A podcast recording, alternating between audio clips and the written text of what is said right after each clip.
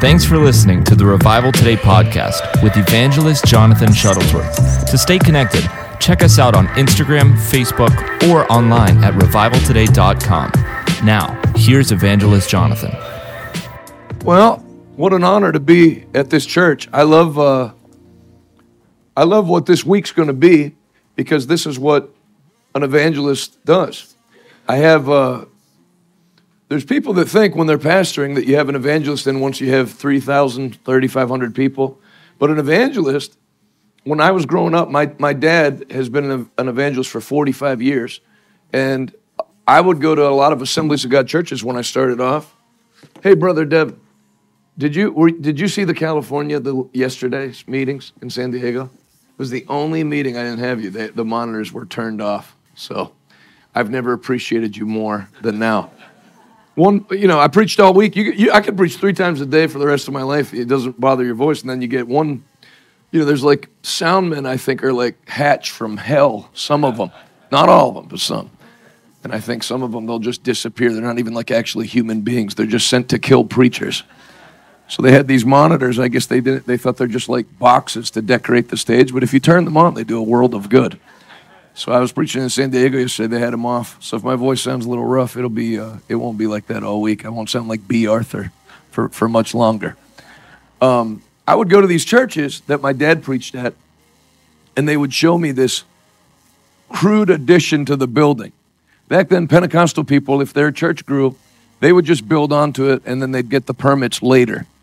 They'd have the Royal Rangers help build part of it, and uh, there'd be like a poster in the back that was a load-bearing poster. So they would tell me, when your dad came here, we were running one hundred forty people, and then he had two hundred forty people saved in, in two weeks or three weeks. We had to quickly build a growth fund. That's what an evangelist is supposed to do. They're supposed to help a church that way, and um, I don't like helping everybody. But I've never met two nicer people in my travels than Pastor Ray and Kim. They're very kind. Now, in Tennessee, almost everybody's kind. But even for Tennessee people, they're extra kind. So when they invited me, there'd be no way I wouldn't come, because I, I love them. And I was telling them in the back, it's amazing to get a building uh, two years into your, your pastoral work. Having your own building and land is essential, as we found out during COVID.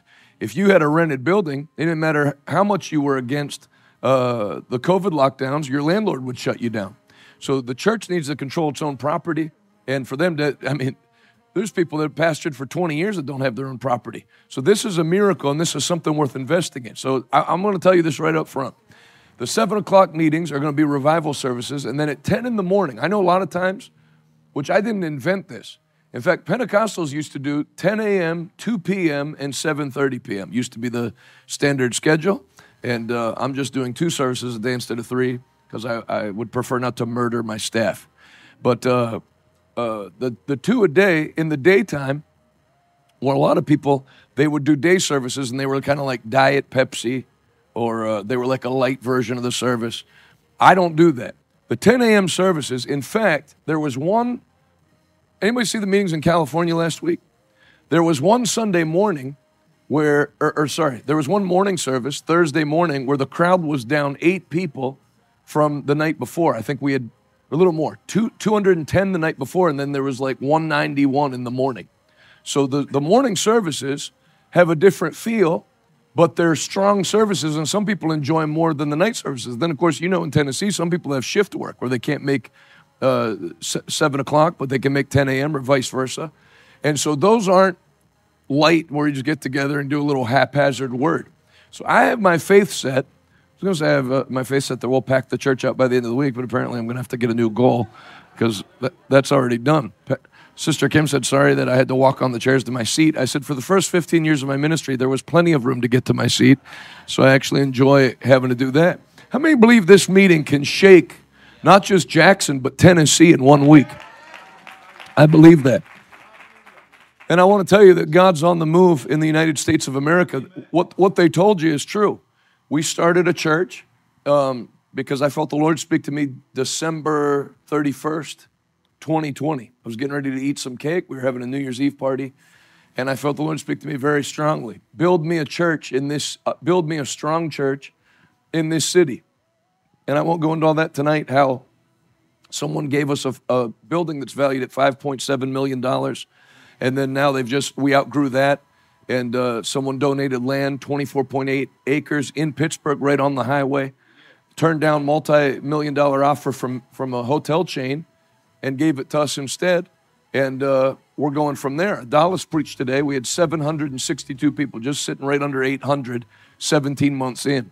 So for me, that's not a sign that I'm a super awesome pastor. That's a sign that Jesus is coming soon. And if we get in gear, there's a wind of the Spirit that you can get in that'll cause you to do more in the next three years than you would do in one lifetime. And I'm not saying that to, to, to say nice things. I'm telling you, there, Bible says in Amos nine thirteen, the day will come, says the Lord, where the plowman will overtake the reaper and the treader of grapes, him that sows seed. I, the Lord, will hasten it in my time, that you'll harvest faster than you can plant the seed. So the Bible, God didn't just let the devil run rampant in the last days. A lot of times when you talk about the last days, everybody thinks about the devil and the Antichrist. But you know, God also has a plan in the last days. In the last days, saith God, I'll pour out my Spirit on all flesh. Acts two seventeen. Your sons and your daughters will prophesy. First people mentioned is sons and daughters.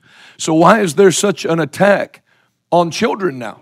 You know, I saw I saw something that was funny. They said, why, why do the uh, drag queens never want to do story hour at an old folks' home? Yeah, it's, just, it's just children.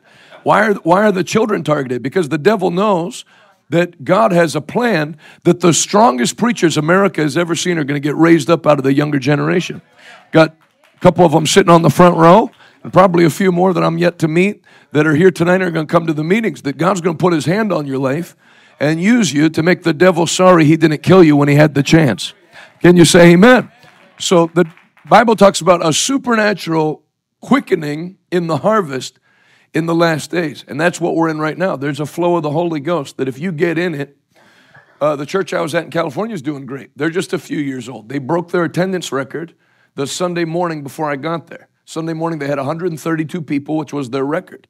We had, like I told you, we had Thursday morning, one hundred ninety people in the in the A M service, that far up above their record, then two fifty-seven in the Friday morning service, and then four ten Friday night. Wow. Now, that's in a week. Now, an evangelist is supposed to do that. An evangelist is not a guest speaker. There's guest speaker. Anyone that travels is not an, an evangelist is not a traveling preacher. An evangelist does two things. Number one, you have the Philip aspect, where the Bible says Philip the evangelist went to Samaria and preached Christ to them. He went to a place where no one had ever preached Christ before since he, he resurrected. And the Bible says crowds listened intently to what he had to say because of the miracles that he did. Then it tells you what type of miracles. Not the grass grows and the spring flowers, and those are miracles. No, we're not talking about uh, United Church of Christ miracles. We're talking about Holy Ghost miracles. The Bible says crowds listened intently to what he had to say because of the miracles that he did. For many that were paralyzed, not one or two that were paralyzed, many who were paralyzed were healed. And many who were demon-possessed, the demons left, screaming as they left. So there was great joy in the city. When I was uh, twenty years old, I was in Bible college. My dad was turning forty, and he he decided to go on a forty-day fast to consecrate the second half of his life to the Lord. And while he was on that fast, he had a meeting in a town called Otisville, Michigan. It's right outside of Flint, Michigan, at Otisville Assembly of God. And uh, that church had about one forty, one sixty. They had four hundred sixty, it might be off on the last number, four sixty-two, four sixty-four, four hundred sixty-some people, four hundred sixty-plus first-time decisions for Christ in six weeks. The meeting was scheduled to go one week. It went six weeks because so many people were getting saved. For example, there was one lady from a family. She was the only Christian in her family. So when she came to church, she sat by herself. And she was believing for her husband to get saved. During those six weeks, she got uh, her husband got saved. All their teenage children got saved. All the sisters and brothers on the husband's side, all, all the, the in-laws, uncles and aunts got saved. All their children, so all the uncles and aunts and the cousins on that side. Then on, then it happened on her side too. Then both sets of grandparents, paternal and maternal, got saved. So by the end of the revival, there were forty, she was the first one on day one. At the end, there were forty-eight people from her family sitting in that section. She, She was believing for her husband to got, get saved. She, and the Lord did exceedingly abundantly more than she could ask or think. Can you say amen? So one thing an evangelist does, they go where the gospel hasn't been preached, but then there's another aspect. You know, we do that. If you follow our ministry, we do crusades, put a stage up in North Philadelphia or Camden or someplace where, where that needs help. But then there's a second aspect to an evangelist ministry, that you don't just go to a church and start beating people over that. We need to win souls. Christians need to win souls. There's a second part to what an evangelist is gifted to do, where the Bible says about all five ministry gifts. These gifts are given for the perfecting of the saints and the building up of the body of Christ. So an evangelist, when you bring him to a church, and this needs to get flipped around, and I believe it will. I believe that's why there used to be a lot of evangelists, and now there's very few. If you were a pastor in nineteen eighty, it was one of the annoyances. There, you, your phone would ring three times a day with some guy that was traveling through that wanted to preach. And now that seems to have gone away, and it's going to come back and is coming back.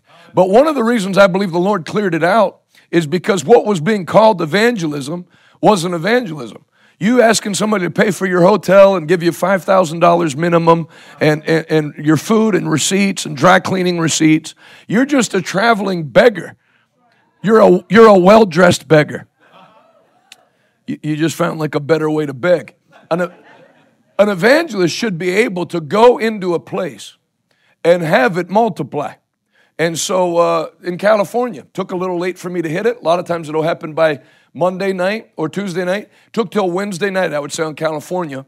And it hit the breakthrough that night. And that's when the crowd was up double in the morning and then double at night the next night, where you break something in the spirit. So I came here not to goof around or pick out six messages I've preached. I believe, and I'll get a feel for it as I'm here. I've only been here about an hour and ten minutes. I saw they were having a little sound trouble, so I grabbed a nice uh, coffee and took a little twenty-five minute vacation in the Dunkin' Donuts parking lot, and then I came in. I caught my breath. But as I'm here and my feet are on the ground, you'll get a feel for what the enemy's using to bind people. And it's different in every place. But it doesn't matter what the bondage is. The blood of Jesus breaks every chain that Satan has used to bind people. Can you say amen? I want you, if you have your Bibles, turn with me to Romans, Romans chapter fifteen.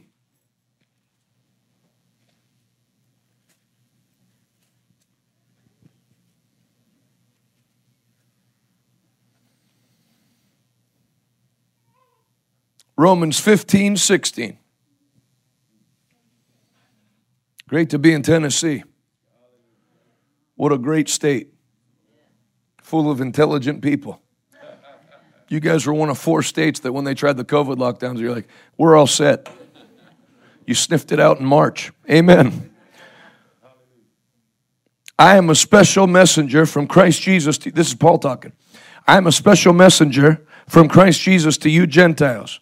I brought you the gospel so that I may present you as an acceptable offering to God, made holy by the Holy Spirit. So I have reason to be enthusiastic about all Christ Jesus has done through me in my service to God. Yet I dare not boast about anything except what Christ has done through me. Say that with me. Say, Christ has done through me. So Jesus, and a lot of preaching that you hear in America is about what the work Christ does in you, and that's important. But then there's a work that Christ wants to do through you. The Bible says these signs will follow them that believe. In mine, not, not apostles or the first twelve apostles, these signs will follow everyone who believes. In my name they'll cast out devils. They'll speak with new tongues. They'll lay their hands on the sick and the sick will recover. That's not for special people. That's for anybody that believes that Christ rose from the dead and it and never died again. And it comes out of that belief that I know my Savior's alive. I know he's seated at the right hand of God, and I know he gave me his authority and use of his name, so that now I act as his agent on the earth. Can you say amen? Amen. So I have reason to be enthusiastic about all Christ Jesus has done through me in my service to God. And I'm not going to have you repeat stuff all night like a barking seal, but I will have you repeat a few things I want you to remember. Say, my service to God. So I want you, uh, now, Christ does a work through you, and when God gets a hold of your life, which is what happens in a revival, People say revivals are about souls getting saved. Well, souls will get saved in a revival. That one in Otisville, Michigan, that that lady had her forty-eight people from her, forty-seven, and then plus her, uh, they finished the meeting with eight hundred twenty people in attendance. It's a four hundred fifty seater. There were one hundred sixty when it started. Six weeks goes to eight hundred. You got people. If you have a true revival, it wouldn't matter how big the church is. You can't hold. You got to put people. You just kind of pray the fire marshal doesn't show up. You get parking complaints and all kinds of stuff because no building will ever be able to hold the amount of people that come, because people are created. Deep calleth unto deep. People are created to experience, not just hear about God, like you'd hear about George Washington or Thomas Jefferson. People are created to have an encounter with God.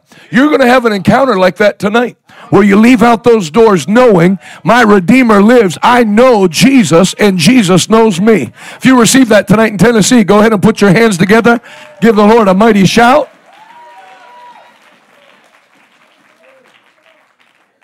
Can you say amen? Amen? So you start getting a passion to serve God. Yet I dare not boast about anything except what Christ has done through me, bringing the Gentiles to God. How did he bring them to God? By my message. So one, you need a, a proper word. The word has power, but then you can't just speak. You can't just be a speaker, then retreat to the back room and have grapes and uh, a charcuterie board or whatever they prepared for you. There's a, another thing that Christ did. The Bible says he taught, then preached, then healed. You know, uh, Kenneth Hagin was one of the greatest preachers America produced. The people who follow Brother Hagin now, I would say the majority of them, if you listen to them talk about him, they've turned him in like he's just a teacher, like all he did was teach the word. I could pull some YouTube clips up where his services would make Rodney Howard Brown services seem Presbyterian.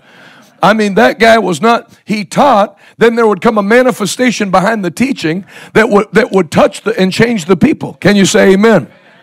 I brought them to God by my message, and they were convinced, and by the way I worked among them. How did he work among them?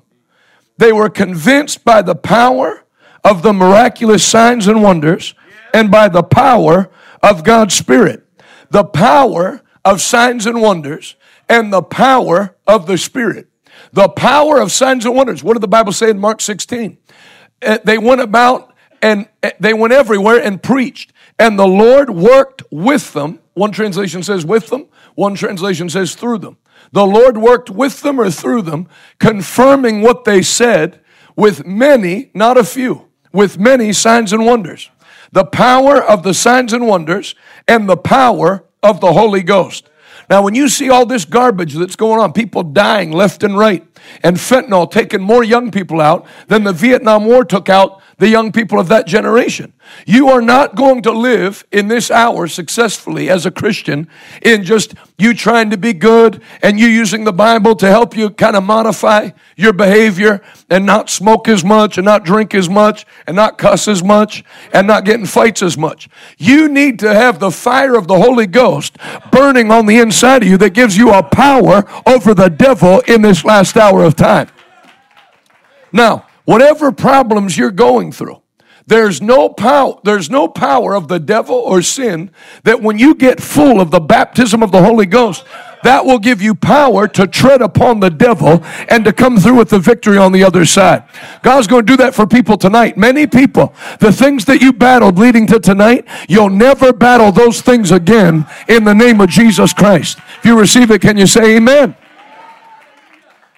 I'm going to play a video. Everybody say signs and wonders.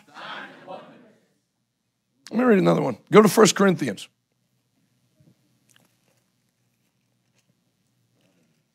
First Corinthians chapter two.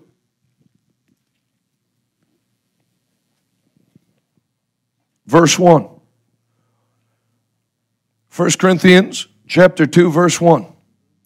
When I first came to you, dear brothers and sisters, this is Paul talking about his ministry. I didn't use lofty words and impressive wisdom to tell you God's secret plan. For I decided that while I was with you, I would forget everything except Jesus Christ, the one who was crucified. I came to you in weakness, timid and trembling, and my message and my preaching were very plain.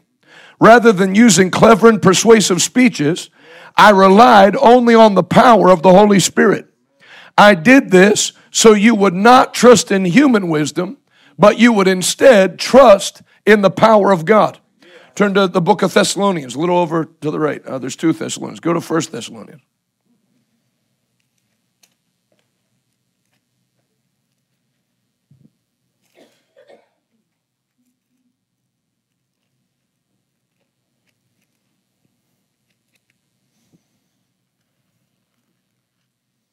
First Thessalonians chapter one. Here it is again. So this is the Apostle Paul again. So now you got it three places. First Thessalonians chapter one, verse five. For when we brought you the gospel, it was not only with words, but also with what? For the Holy Ghost gave you full assurance that what we said was true. When we brought you the gospel, it was not in word only, but in demonstration of power. If you go back to when I did Romans uh, uh, fifteen, Paul said, we, we by our message and by the power of signs and wonders and the power of the Holy Ghost, in this way did we fully preach the gospel. When you drive by a church and it says full gospel, it's kind of an interesting thing to see on a sign because you don't drive by other churches and it says ten percent gospel. Or twenty-five percent gospel, like it's it's dairy products. You're picking between cream and half and half and whole milk or, or, or whatever. So what does that mean, full gospel? For a long time, because people weren't having signs and wonders or miracles, they just came up with doctrines to excuse what they didn't have. Well, that died with the last apostle, but you, that's not it. That's not a Bible verse. It's not in the Bible. And so then there were people, and it, it, it actually hit in America. It is, it is actually in Texas and Kansas, and then it found a home in Los Angeles and, and blew up there in nineteen oh six, where people realized that these things were not something God gave the early church that then died out. These things are for every generation. Take your Bible and turn to Acts chapter two.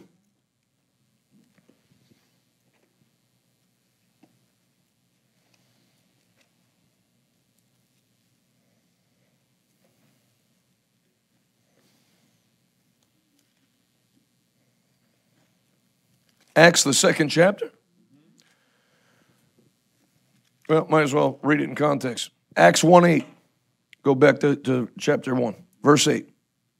Jesus said, and you will receive power.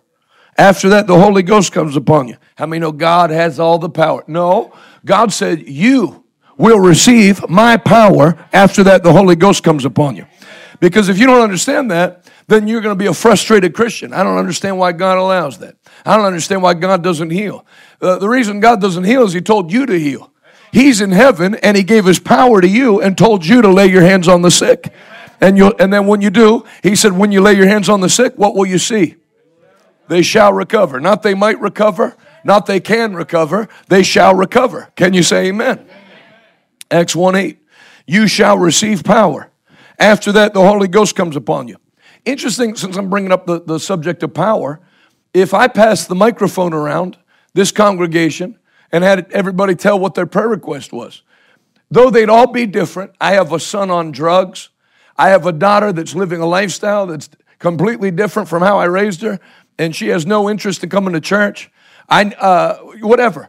Though they'd all be different, they all could be grouped under one heading.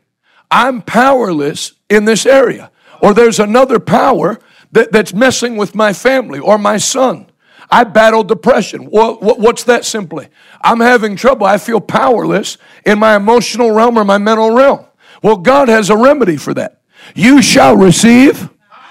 After that, the Holy Ghost comes upon you. So now if that's the true, if the devil attacks and then God's plan to remedy it is the power of the Holy Spirit, then that makes sense why the devil... Basically, all hell breaks loose if somebody starts trying to tell people that the baptism of the Holy Ghost and fire is for today. Because once the devil figures out that he's lost you, you're not going to drink, you're not going to go to bars anymore, you're not going to run around on your wife, you made up your mind you're going to settle down in church, now he devotes his attention, okay, You're not going to serve me. I'm going to focus my attention to make sure that you never get a hold of God's power. Because though I won't have you go to hell, I, at least you won't be a problem to me. You'll be somebody that sits in church and listens to a message and takes notes and goes home and goes about your normal life. But when you receive power, not only does that power set you free, now you start running around and setting other people free, and you become a major problem to the devil. I'm looking at people tonight that are going to give the devil the worst year that he's ever had, not by might, not by power, but by the Spirit of Almighty God. If you receive that one more time in Tennessee, clap your hands, all ye people. Give the Lord a mighty shout. Somebody shout a good Tennessee hallelujah. Man, it's nice to be preaching in the South where the ushers look like they know how to get rid of a body if need be. Amen. Usher slash contract killer if needed. Go preach up north, you think, who's protecting who? And down here, you got proper ushers. Amen. You shall receive power. Lift both hands to the Lord, close both eyes and say, thank you, Father, thank you, Father, for the power of the Holy Spirit. That where I was weak, now I'll be strong. Now I'll be strong. Amen. When you give give God yourself, the Bible says that his power would be perfected in your weakness. How many know we all have weaknesses? No, not if you're filled with the Spirit, because then God overrides your weakness with his power. If you've heard me preach before, then you know I had a speech impediment. When the Lord called me to preach, I had to miss recess twice a week to get speech therapy, and now I speak for a living. It's easy to believe in miracles when you is a miracle. Can you say amen? Now that... My speech therapist quit, so it wasn't her. You know, no one ever just quits. They have, like, creative ways. She said, it looks like your son's not responding to the therapy. It'd probably be better if he just played. There's lots of jobs you can do where you don't speak. And when she quit, God took over, and that thing cleared out in about another year without any effort. Just left. Because where you're weak, God makes you strong.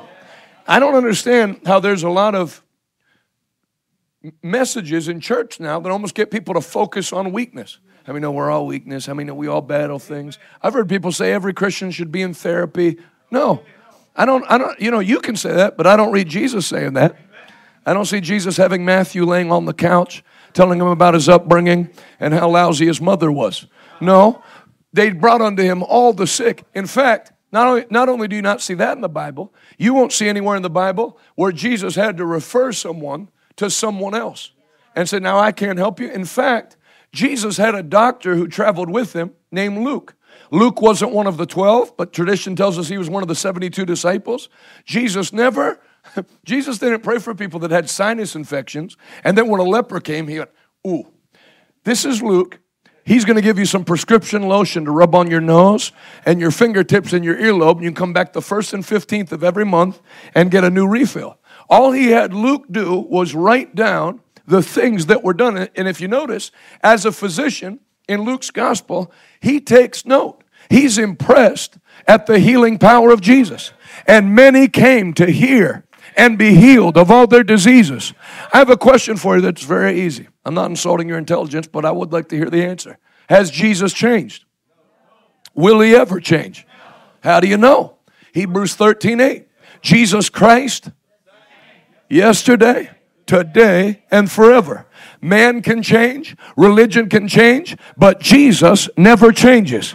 If you want to know one thing about this meeting, you're not going to get introduced to a denomination. You're going to get introduced to the person of Jesus Christ and the person of the Holy Spirit, because they work in tandem. Can you say amen?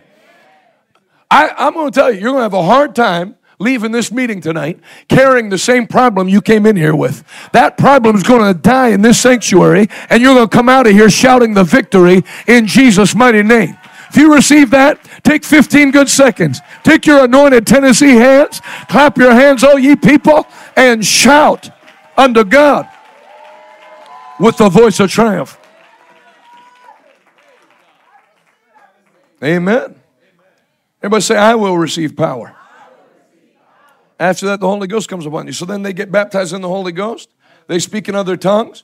Peter, that couldn't confess Christ to three girls at a campfire, is now preaching to over three thousand men which would be the equivalent of preaching to three thousand men in Islamabad, because they had permission to arrest and kill them. So it's not like he's, he's just preaching in Dallas or Canada even. He's preaching in the Middle East. I have a pastor that's in our ministerial mentorship program. He said, I know you talk about planting churches and how churches should grow. He said, but we have to do things differently because we're in the Middle East. I said, this thing started in the Middle East. I said, everybody you read about in the book of Acts, they weren't doing this in Kansas. They were doing it in the Middle East, and they were they they they they, they could be killed at any time. They didn't come up with a different version to duck persecution, and the harder they pressed, before long they flipped the whole Roman Empire upside down, just like America's going to have one more shaking by the power of God. The devil, the devil's not going to write the last chapter of American history. The church of the Lord Jesus Christ is going to write the last chapter, and it's going to be a glorious chapter. I told our, you know, the conservatives almost like love bad news. You hear what they're doing? Why don't you, why don't you pay attention to the good things that are happening? Because you'll see, we're not losing the battle. We're winning, practically winning the battle. Roe versus Wade overturned last year, fifty-year battle. That, that that's the hand of God. That was done with a Democrat president, Democrat House, Democrat Senate. The Republicans said, if you give us a Republican president, Republican House, Republican Senate, we'll overturn it. They lied. They used the church, just like Democrats use inner city people. But God doesn't need any help from the Republicans or the Democrats. He said, if my people who are called by my name will humble themselves and pray and repent, then I will hear from heaven and I will revive their land. Can you say amen? seventeen states now have over have passed a law, no pediatric gender transition surgeries in the state. There's only fifty states. I think we're at twenty-two states that have already banned central bank digital currencies. So even if they pass it at the federal level, they don't have enough states to sign on to it. The devil has a plan, but it's one thing to make a plan. It's another thing to execute the plan. And if you read the Bible, that's where Satan runs into trouble. He's always running his mouth. Haman's going to hang all the Jews on the gallows. Got the gallows built, had the legal permission, but Haman hung on his own gallows because the devil is a loser. He's been a loser since the beginning. He's a loser today. He'll be a loser tomorrow. But Jesus Christ is King of Kings, Lord of Lords. He is the conqueror. He made us more than conquerors.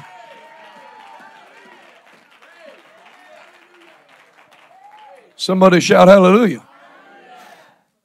Texas has legislation on the desk right now, could go through this week, that starting in the twenty twenty-three, that's this fall, twenty twenty-three twenty twenty-four school year, they're not only going to return prayer to school, they're going to have a chaplain in every Texas public school. That's a fact. Let me tell you something. I, I, if you want to irritate me, serve me decaf coffee. And also, if you want to irritate me, start talking the, ch- the church is weak, you know, and people don't pray like they should. Me and you go to different churches then. At our church, we have all-night prayer. I'm, I'm not in that kind of church. We're Sunday night. It's not Easter. Your nephew's not getting christened. There's not a baptism going on. I'm looking at people of all ages, all different ethnicities, that have made up their mind. I'm not bowing to Baal. I'm going to stand for Jesus in this last period of time. I'm going to tell you, when you make up your mind to do that, God doesn't have you stand by yourself. He gives you a running buddy called the Holy Ghost. He fills you. He gives you power to look the devil in the eye and say, you're going down, brother. My, you're not over my head. You're under my feet.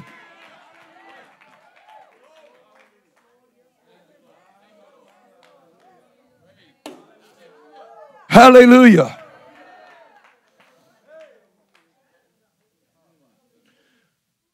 Now, they, they're mocking Peter. Peter preaches. Where did Peter have time to prepare a sermon? He just stepped out and preached, and he's rattling off scriptures uh, um, out of his spirit. He didn't take time to memorize them. Now, I'm not, I'm not against preparation. Obviously, you'd have to have preparation to rattle off those scriptures from your spirit. I think, I always thought I was like half nuts. Some people probably would, would still agree I am. But then I read that Charles Finney, because the way I, I preach was different, and then Charles Finney said, I rarely pre- prepare a message until the chapel bell sounded, And then he said, I don't like to stand up on the platform or stand in the front row. I like to walk around the congregation and get a feel for what's in the room. That's kind of what I do. Because I, I, I, I, I, have a, I have messages prepared, and then I get in the room. I can pick up what needs done. Well, Rodney Howard Brown does the same thing. He, uh, he was preaching down just outside of Tijuana, Mexico. And instead of standing in the front, because that's how they teach you to preach. Go up, look over the tops of the people's heads. You could do that. That's why a lot of churches didn't mind shutting down for COVID and going online, because basically they do an online service live. Hello, so nice to be here today, and we're so thankful that you're here. You're sitting in the seat thinking, hey, buddy, I'm down here. I'm right here. You can look at me. And so we're going to we're gonna say, you know, just rattle off their speech. There's no spiritual connection. So he's down outside of Tijuana, and he's walking around the convention center with about a thousand people, and he sees this guy dressed in white, and he's got thirty followers with him. Turns out it's a cult down in Mexico. And he looked the guy up. The guy's got warrants out for him in Indiana and went down to Mexico and became a cult leader. So his plan was, then they all fanned out over all around the auditorium, and at a certain point they were going to stand up and hijack the meeting and take it over. And Pastor Rodney sniffed it all out ahead of time, preached a certain way. It never got off the ground. And, and he solved it, because you're not disconnected from the people. I like meetings like this. I like, it's great preaching in super huge auditoriums or doing big crusades. But, you know, you can't spend thirty-five minutes praying for somebody in a meeting like that. When you're in meetings like this, you can actually take extended time with people. It's nice taking your whole family out after a wedding, all the cousins, all the grandparents. But sometimes it's nice just taking your wife and daughter out. Can you say amen? And so you can do things in these kind of meetings that, that, that, that are, are better. Actually better than, than, than like a convention type of meeting. And they all have their place where you can spend time. I'll give you an example. I uh, I was preaching in Vermont. The church was about a forty-five-seater, and there were twenty-one on Sunday morning. So I announced on Sunday morning, tonight we're going to have a miracle service. I'm going to be there all week. And so I thought that'll be a good way to get people to come back. And then as I was driving to church Sunday night, I, I remembered a problem, that I don't know how to have any miracles. And I had announced we were going to have this miracle service. I'd never had anybody healed of the sniffles or anything. So I called my Uncle Ted up, my dad's oldest brother, and I said, would you agree with me in prayer that, I said, I announced we're going to have a miracle service. Will you come into agreement in prayer that God will move that way tonight? And so he said, sure. Father, in Jesus' name, I pray that you would release miracles tonight through the preaching of your word and the touch hungry hearts that are there. In Jesus' name, amen. And I thought, I would like a little more of a prayer than that. I was looking for like emergency tongues, four hundred words a minute, till I felt the glory of God come in the car. So he just prayed that short prayer, which I was kind of disappointed.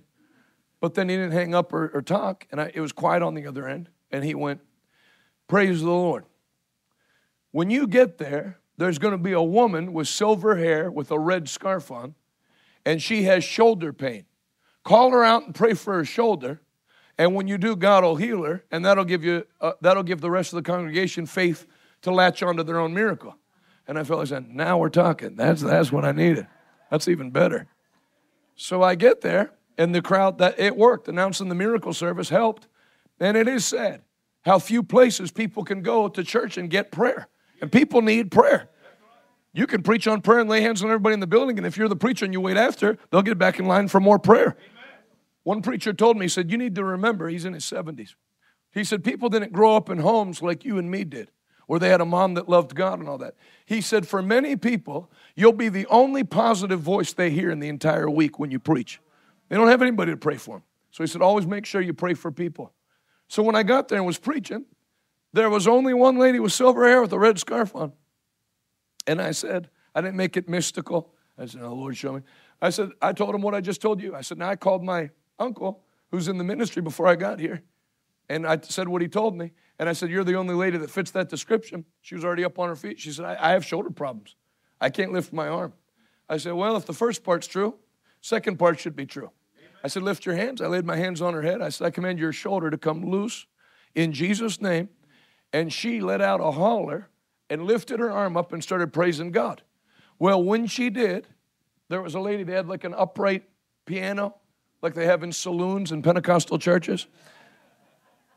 She, she, she, She got up off that wooden upright piano. It was on this side of the building. And she ran over to me and grabbed my arm and said, my son is seven years old. He's deaf in his ears. Will you pray for him? I said, yo, how about we just appreciate like the one? I've never had any miracles. But that's what my uncle said. It'll give people.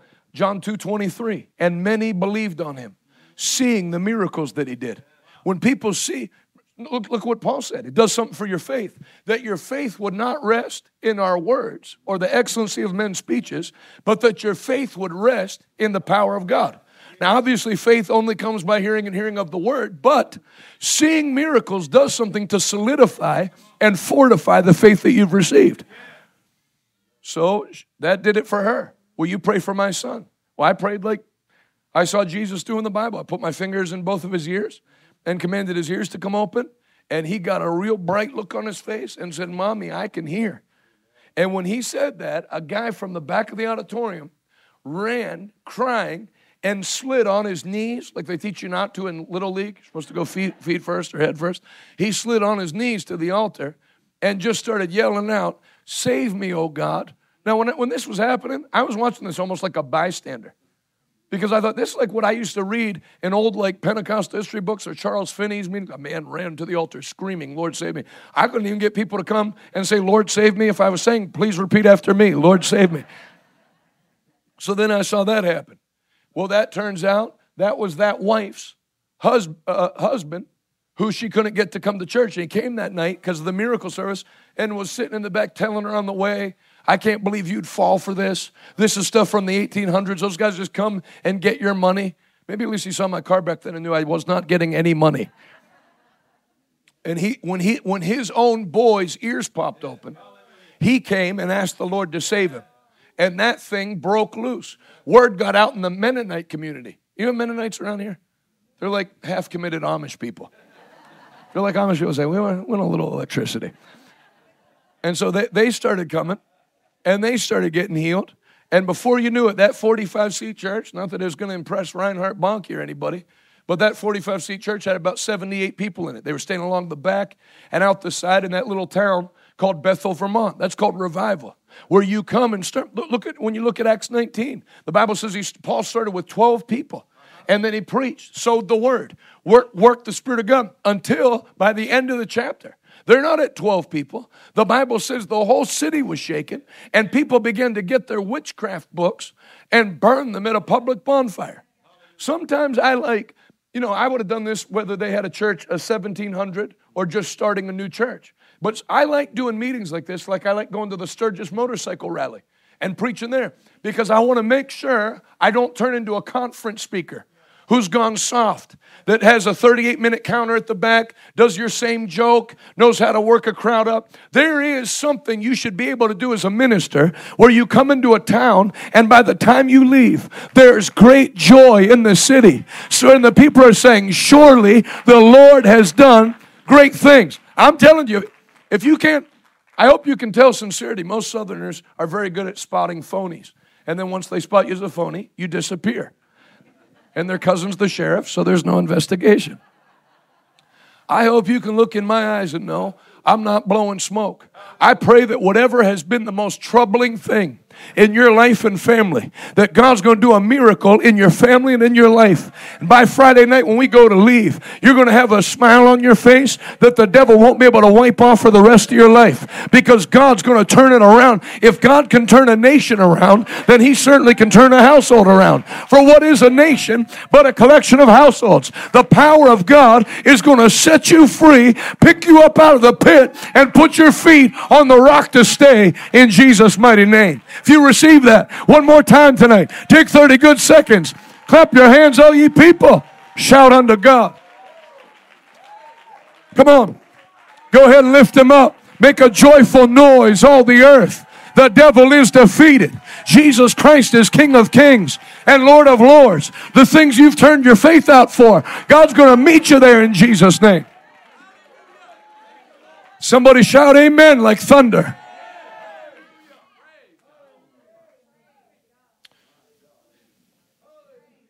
Peter's words pierced their hearts.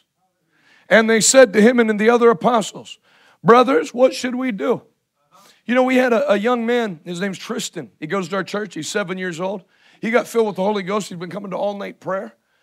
They We, we, we did half-night prayer, finished at two p.m. or two a.m., and then his mother took him to the grocery store at ten a.m., barely had any sleep. And he said, Mom, can I go pray for that lady in the aisle? Didn't know her, just an older lady by herself with a uh, shopping cart. She said, sure. He went right over to her, and she said she watched from a distance while he talked to her. And then she put her, her, her hands in his hands, and he prayed. And then she wiped the tears from her eyes and looked where the mom was and said, you'll never know what that just meant to me. Now, you can't teach a seven-year-old to do that. But when the when the fire of God, if I light you on fire, no one's going to stand there burning and go, I don't really scream, I'm Methodist. No one's going to have to teach you to scream. No one's going to have to teach you to run. The fire will do that all by itself. When you get full of the fire of the Holy Ghost, nobody has to tell you. Now, how many know we should witness and tell our friends and neighbors about Jesus Christ? No, they'll actually end up having to have city council meetings about you shutting up. Why can't you shut up? This is not the place for that. Why do you have to tell everybody about your God? When you get on fire, you'll start doing things without even realizing you've done it.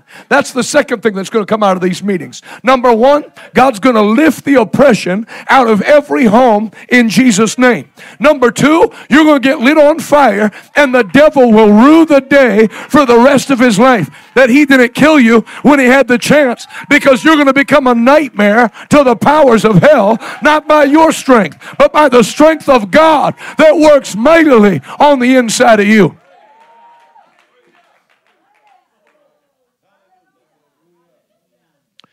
Peter's words pierced their hearts, and they said to him and to the other apostles, brothers, what should we do?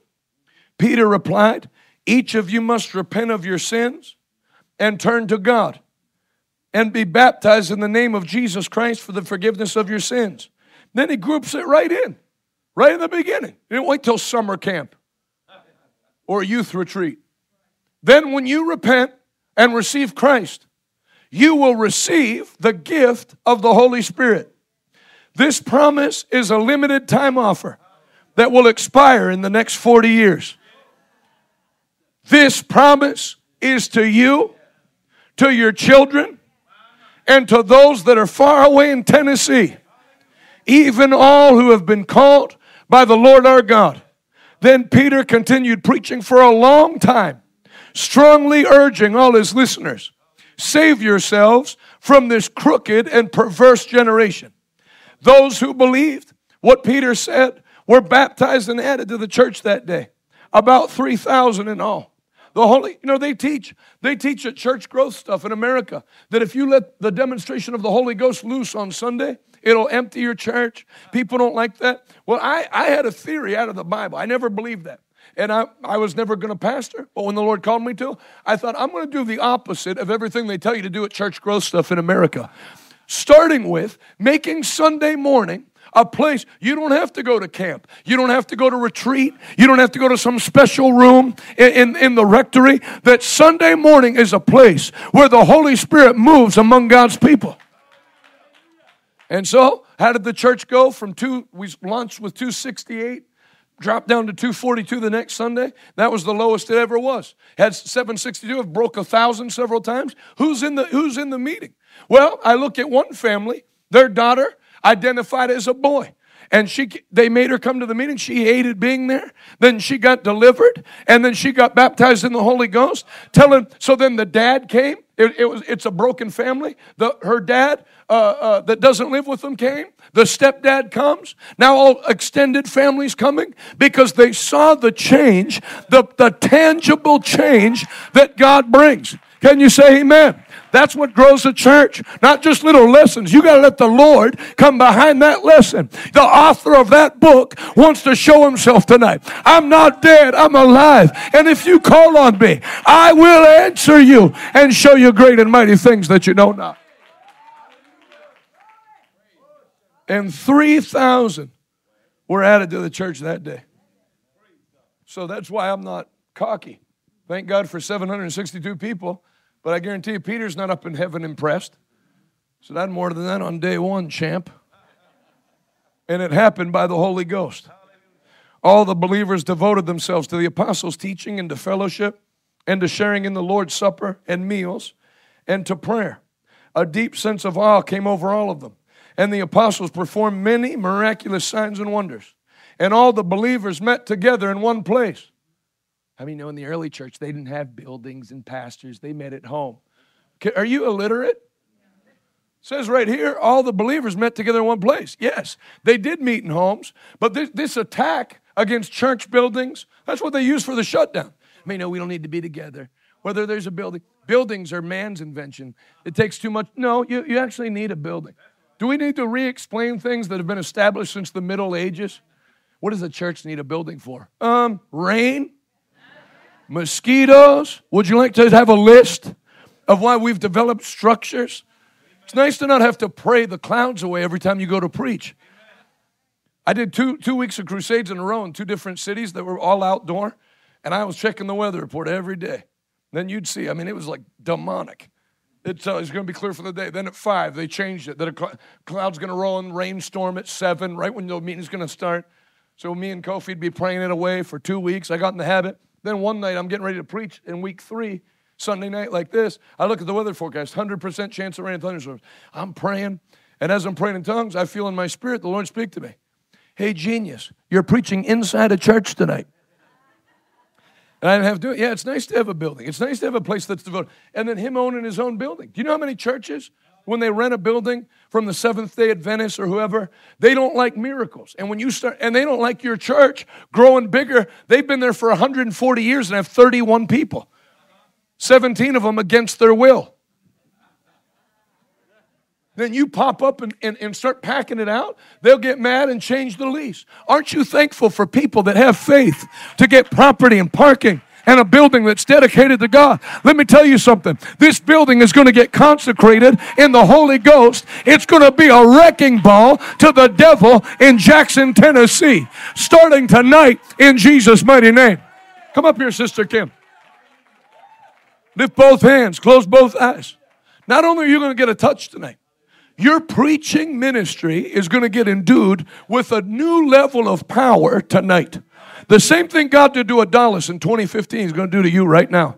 When you open your mouth, devils are going to come off of people just by your preaching. You're going to be used in this last day move of God in Jesus' name. Build in the name of Jesus. In Jesus' name. Go ahead, give the Lord another great hand clap. This is your time. Come on, clap unto the Lord. This is your time. This is your hour. This is the church's time. I said this is the church's time. Would you mind if I prayed for her? Come right up if you don't mind me praying. I won't do anything weird. We're not passing out snakes till Thursday night. Lift both hands, close both eyes. The hand of the Lord's upon you tonight. You know, God's going to anoint many people where you're going to take the reins of your house. The devil's not going to have the reins of your household and jerk it around where he wants it to go and what direction he wants. You and Jesus are going to take the reins. It's going to go in a different direction. Hallelujah. Yes. Hallelujah. In the name of Jesus. Somebody say signs and wonders. I'm going to show you one of the greatest signs and wonders we've we've had in the twenty-one years of preaching. It happened at our church, and we uh, it happened on the internet. I mean, the lady wasn't even watching the preaching live. Just the word going into her spirit. And it's interesting how supernatural the Bible is, because her central nervous system was blown out, and she couldn't even watch T V. Any volume destroyed her. Like she'd just have to yell. It pierced her. But then listening to preaching, and I don't preach quietly, it it soothed her. And I'll let her, her tell uh, what happened. Now, when you watch this, if you're sick or afflicted, you're going to have a rough time being in worse shape than this woman was in unless you're dead. Because she basically was a breathing corpse and couldn't even breathe. She was on a ventilator. She was born with muscular dystrophy. All her muscles in her body had deteriorated, including her diaphragm, which you used to expel carbon dioxide, so she was getting poisoned from not kicking out enough carbon dioxide. She had already made out her will, and then bumped into me on Daystar Television, and then looked me up on YouTube and started watching, and watch what happened in forty days. Well made out, head, head supportive wheelchair, not just in a wheelchair. No movement, all muscles non-functional. Go ahead and play it. My name's Tanya Smith, and I'm from Sarasota, Florida. And I'm excited to share my testimony with you tonight because I know this was ordained by the Lord. Um, I, uh, I was born with muscular dystrophy, a rare form. There's forty-three different forms. Um, and mitochondrial disease, which is a genetic defect in every cell of your body.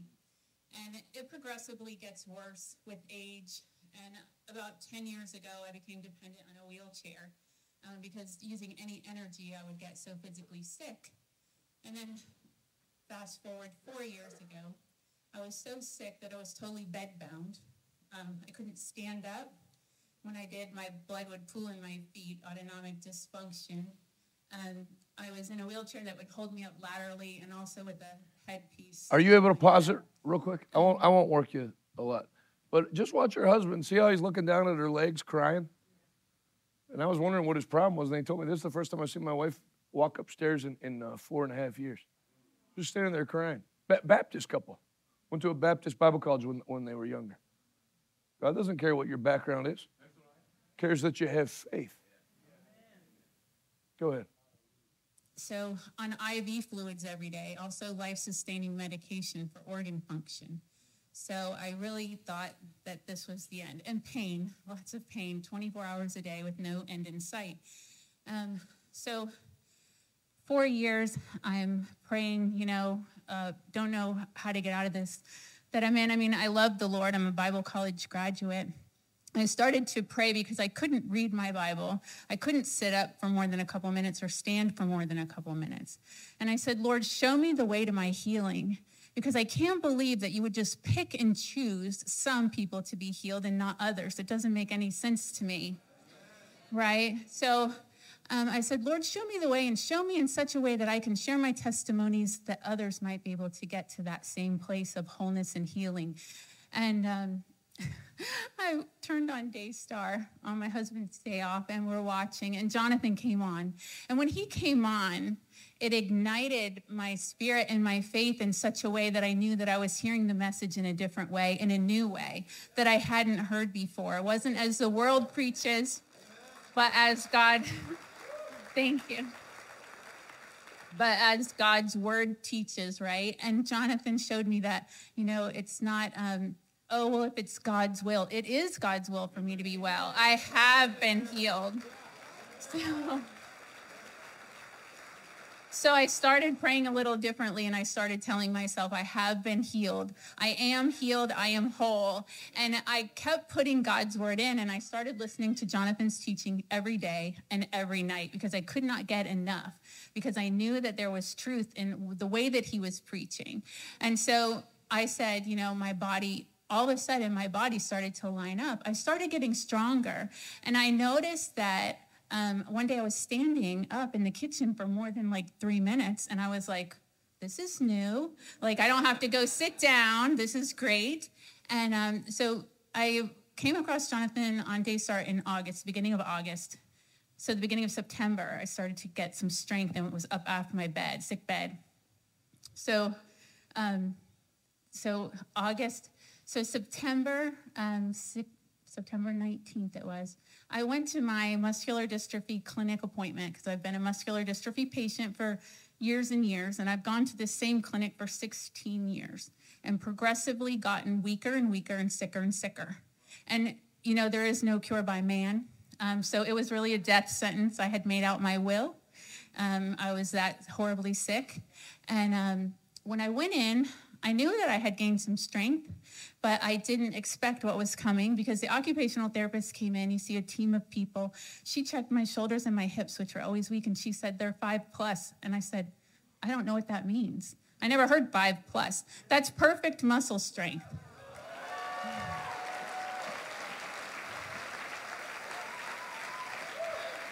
Thank you. I left out that I was also on a ventilator. This isn't that important, but it just makes me laugh because you know she's not from a, a full gospel background. Every time people clap for the, thank you. Like, like it's the Academy Awards. Thank you. Continue. Later. Because my diaphragm was so weak that I couldn't take in enough oxygen and I was being poisoned by C O two. So not only I V fluids in a wheelchair, but on a ventilator. Um, so the respiratory team comes in and they do their tests and they said, your respiratory function is above anything that we can imagine. We're, they said, they said, we are going to recommend that your doctor take you off your ventilator. Is that okay with you? I said, yes, absolutely. So they um, they send the doctor in. She does all of her tests with my legs and all my other function and says, everything is five plus. We sat there with so much joy on our face. I said, Jesus. It's Jesus, Jesus, Jesus. Can you say amen? Amen. Stand on your feet, everybody. Who's ready to receive from the Lord tonight? Lift both hands all over this place. Father, right from this opening night, I thank you. I thank you for your spirit. I thank you for your power. I thank you for the anointing of the Holy Ghost. I thank you that no one leaves here tonight disappointed or not having received exactly what they came for, expecting to receive from the Lord. I thank you for all the mighty things you've done. You are a great God. What a privilege to serve you and to tell people about your awesome name and your awesome power. There's nobody like you in heaven. There's none beside you on the earth. Great are you, Lord, greatly to be praised. In Jesus' name, we give you glory. With your hands lifted just in your own voice, just begin to tell the Lord how much you love him. Tell Jesus how much you love him. Thank him for the Holy Spirit. Thank, thank him for his power, his excellent might that works greatly on the inside of you. That works greatly on the inside of you. Hey, this is Jonathan Shuttlesworth. I want to thank you for listening to my podcast, or if you're listening to my wife's, thank you on her behalf. If you want to be more than just a casual listener and stand with us as we take the message of the gospel of Jesus Christ to our generation, go to revival today dot com and click Give Now and be a part of the one thousand monthly partners that we're believing for. I have a special gift that I'll send to you today, and I'll say thank you in advance. Until next time, thanks for listening. See you later.